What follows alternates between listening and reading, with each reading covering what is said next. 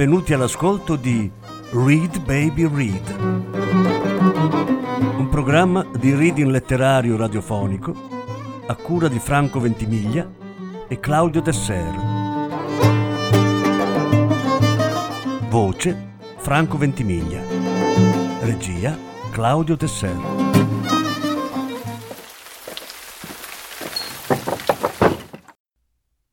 Stefan Zweig Novella degli scacchi.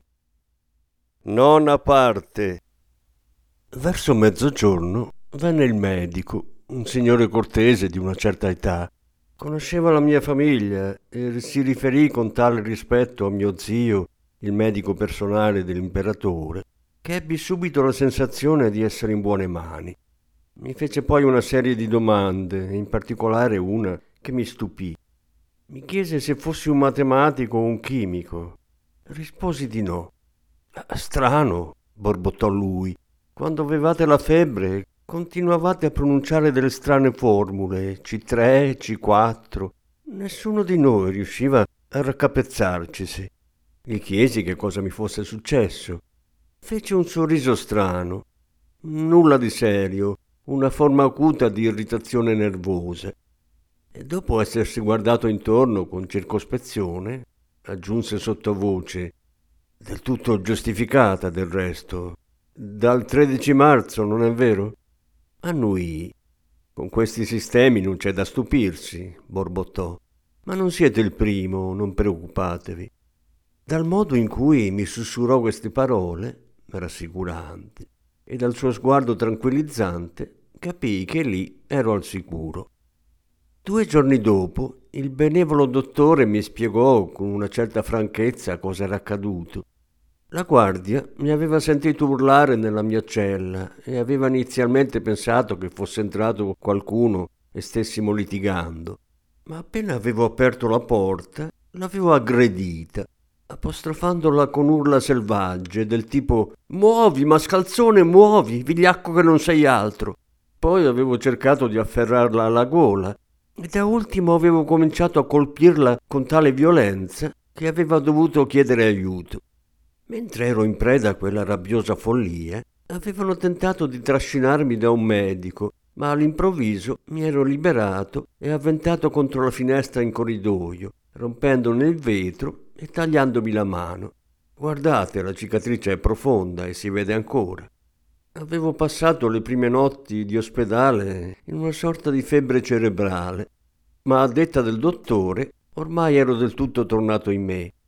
Tuttavia, aggiunse sottovoce, mi guarderò bene dal farne rapporto a quei signori, altrimenti finisce che vi rimandano da dove siete venuto. Fidatevi, farò del mio meglio. Non ho idea di che cosa disse ai miei aguzzini quel caritatevole dottore. Sta di fatto che raggiunse lo scopo che si era prefisso. Venni rilasciato.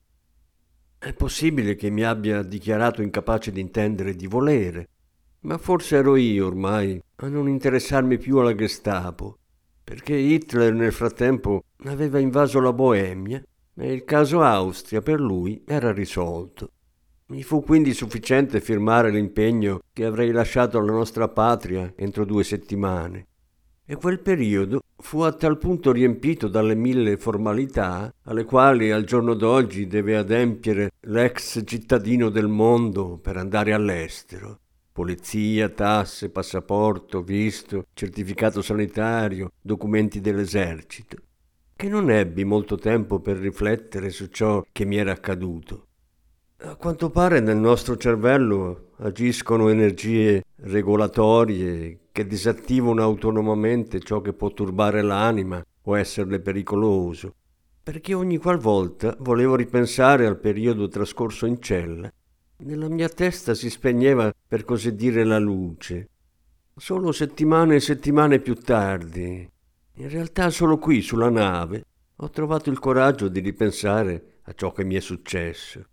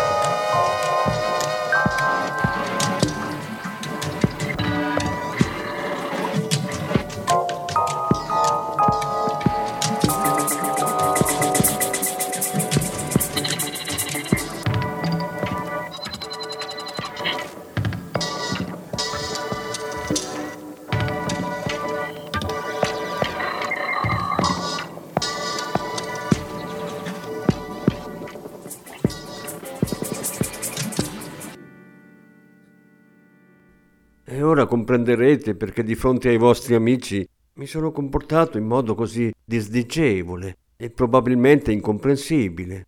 Quando li ho visti davanti alla scacchiera, stavo casualmente gironzolando nella sala fumatori. Senza volerlo sono rimasto inchiodato dallo stupore e dallo spavento. Avevo infatti completamente dimenticato che gli scacchi si possono giocare con una scacchiera vera e con pezzi veri, che durante una partita si ritrovano fisicamente l'uno di fronte all'altro, due esseri umani del tutto distinti. Impiegai davvero alcuni minuti per ricordarmi che quanto facevano quei giocatori in fondo era il medesimo gioco che nella mia disperazione per mesi avevo sperimentato contro me stesso. Le cifre delle quali mi ero servito durante i miei feroci esercizi mentali non erano state solo un surrogato e un simbolo di queste figure burne la mia sorpresa quando vidi che i movimenti dei pezzi sulla scacchiera erano uguali al mio fantasticare immaginario nello spazio mentale poteva forse assomigliare a quella di un astronomo che grazie a metodi molto complicati è riuscito a calcolare sulla carta l'esistenza di un nuovo pianeta e che poi lo scopre davvero in cielo, sotto forma di una stella bianca, luminosa, reale. Fissavo come magnetizzato la scacchiera e vi vedevo i miei schemi, cavallo, torre, re, regina e pedoni, erano figure reali, intagliate nel legno. Per farmi un'idea della situazione della partita, dovetti dapprima trasportarla dal mio astratto universo di cifre a quello dei pezzi mossi dai giocatori. Piano piano fui sopraffatto dalla curiosità di osservare una partita reale fra due avversari. E poi ci fu l'imbarazzante momento in cui, dimentico di qualsiasi educazione, intervenni nel gioco. Ma quella mossa sbagliata del vostro amico mi aveva colpito come una pugnalata al cuore. Trattenerlo fu un moto istintivo, un gesto spontaneo, come trattenere un bambino quando si sporge da un parapetto. Solo in seguito mi sono reso conto di quale grave sconvenienza mi fossi macchiato con la mia impulsività. Mi affrettai a rassicurare il dottor B che eravamo lietissimi di dovere la sua conoscenza a questa circostanza fortuita e che per me sarebbe stato doppiamente interessante, dopo quanto mi aveva rivelato, poter essere al suo fianco l'indomani durante il nostro torneo improvvisato. Il dottor B fece un gesto inquieto. No, davvero non aspettatevi troppo. Per me non sarà che una prova, una prova per vedere se, se sono ancora capace di giocare una partita normale a scacchi. Una partita su una scacchiera reale, con pezzi veri, e un avversario in carne e ossa. Perché ormai dubito sempre più che quelle centinaia e forse migliaia di partite che ho giocato fossero davvero autentiche partite a scacchi e non invece una sorta di sogno, di delirio, un gioco febbrile in cui, come sempre accade nei sogni, venivano saltati i gradini intermedi. Spero che non vogliate seriamente attribuirmi la presunzione di poter competere con un campione, addirittura con il campione del mondo. A interessarmi e affascinarmi è solo la curiosità a posteriori di stabilire se quanto avveniva allora nella cella erano ancora gli scacchi o non invece la follia se all'epoca mi trovavo ancora poco prima o già oltre il pericoloso baratro. Questo, solo questo. In quell'istante, da un'estremità della nave, risuonò il gong che chiamava alla cena. Dovevamo aver chiacchierato quasi due ore. Il dottor B era stato molto più prodigo di dettagli di quanto risulti da questo mio resoconto. Lo ringraziai di cuore e presi congedo. Non avevo però ancora attraversato il ponte che già lui mi seguì, aggiungendo nervosamente, addirittura balbettando, un, un'ultima cosa. Non vorrei apparire scortese in seguito e quindi vi prego di comunicare sin d'ora ai signori che farò un'unica partita. Si tratta di chiudere i vecchi conti, di un addio definitivo, non di un nuovo inizio. Non vorrei essere nuovamente vittima di quella sfrenata febbre del gioco, alla quale riesco a pensare solo ora con raccapriccio. E poi, e, poi anche il medico all'epoca mi ha messo in guardia. esplicitamente messo in guardia. Chiunque sia stato preda di una mania resta per sempre vulnerabile e dopo un'intossicazione da scacchi, per quanto del tutto curata, è meglio tenersi alla larga da qualsiasi scacchiera. Intesi dunque, solo quest'unica partita di prova per me e poi basta.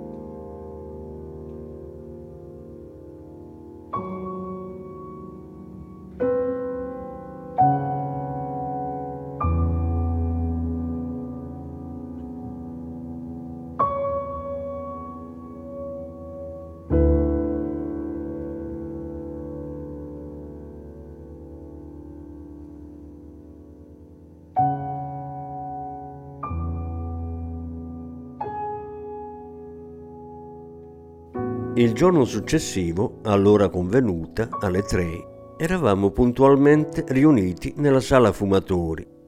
La nostra cerchia si era arricchita di altri due appassionati del gioco regale, due ufficiali della nave che per poter assistere al torneo avevano espressamente chiesto di essere esentati dal servizio di bordo.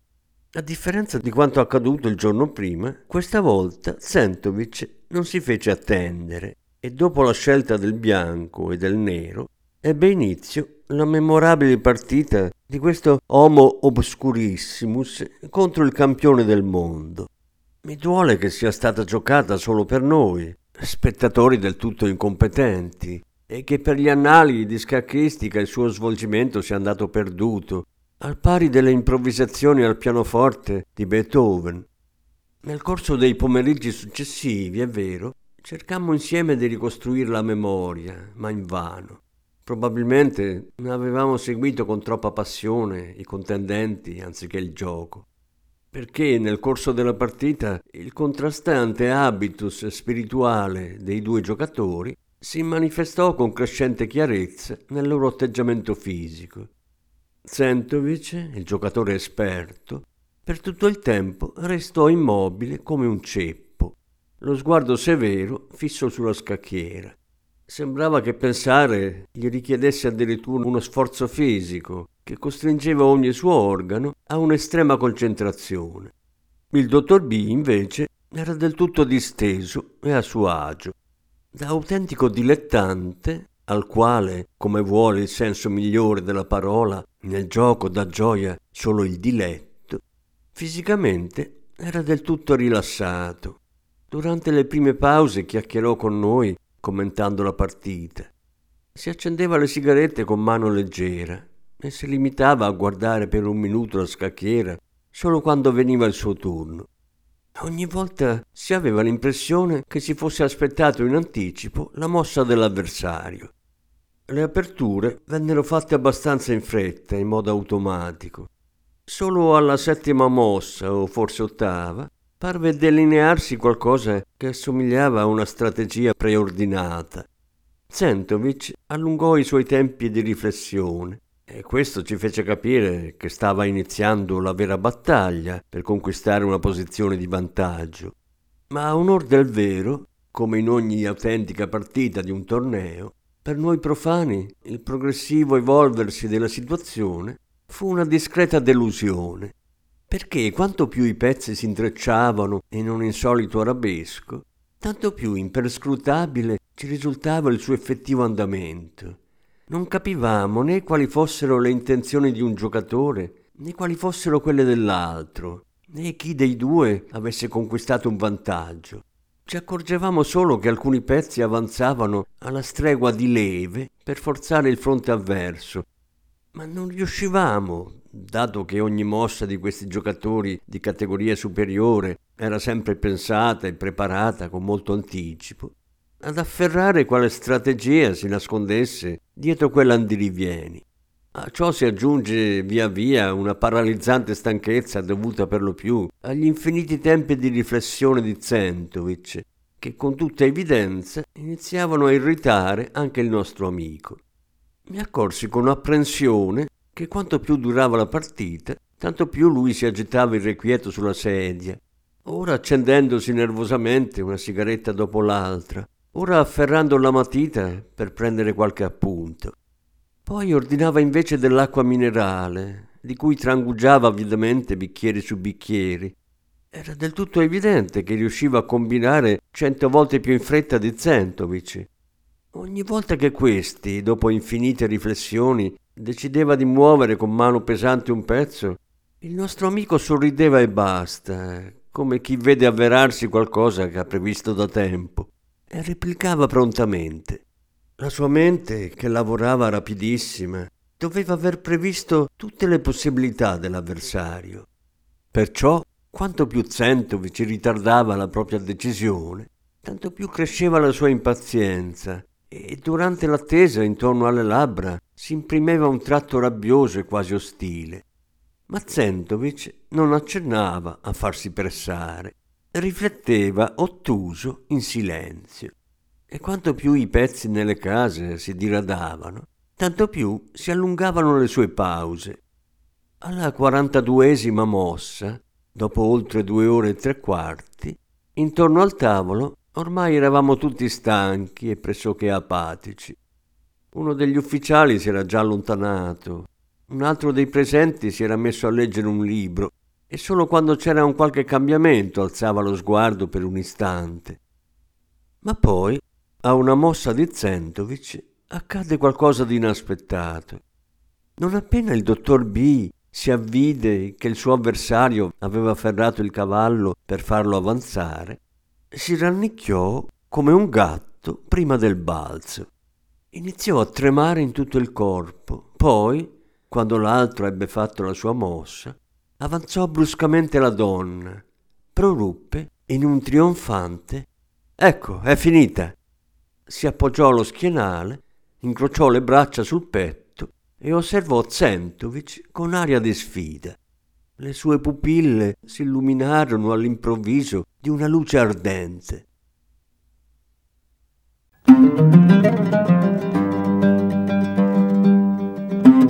Avete ascoltato Read Baby Read, un programma di reading letterario radiofonico a cura di Franco Ventimiglia e Claudio Tesser. Grazie per l'ascolto, alla prossima settimana. La successiva parte sarà trasmessa la prossima settimana. Thank you.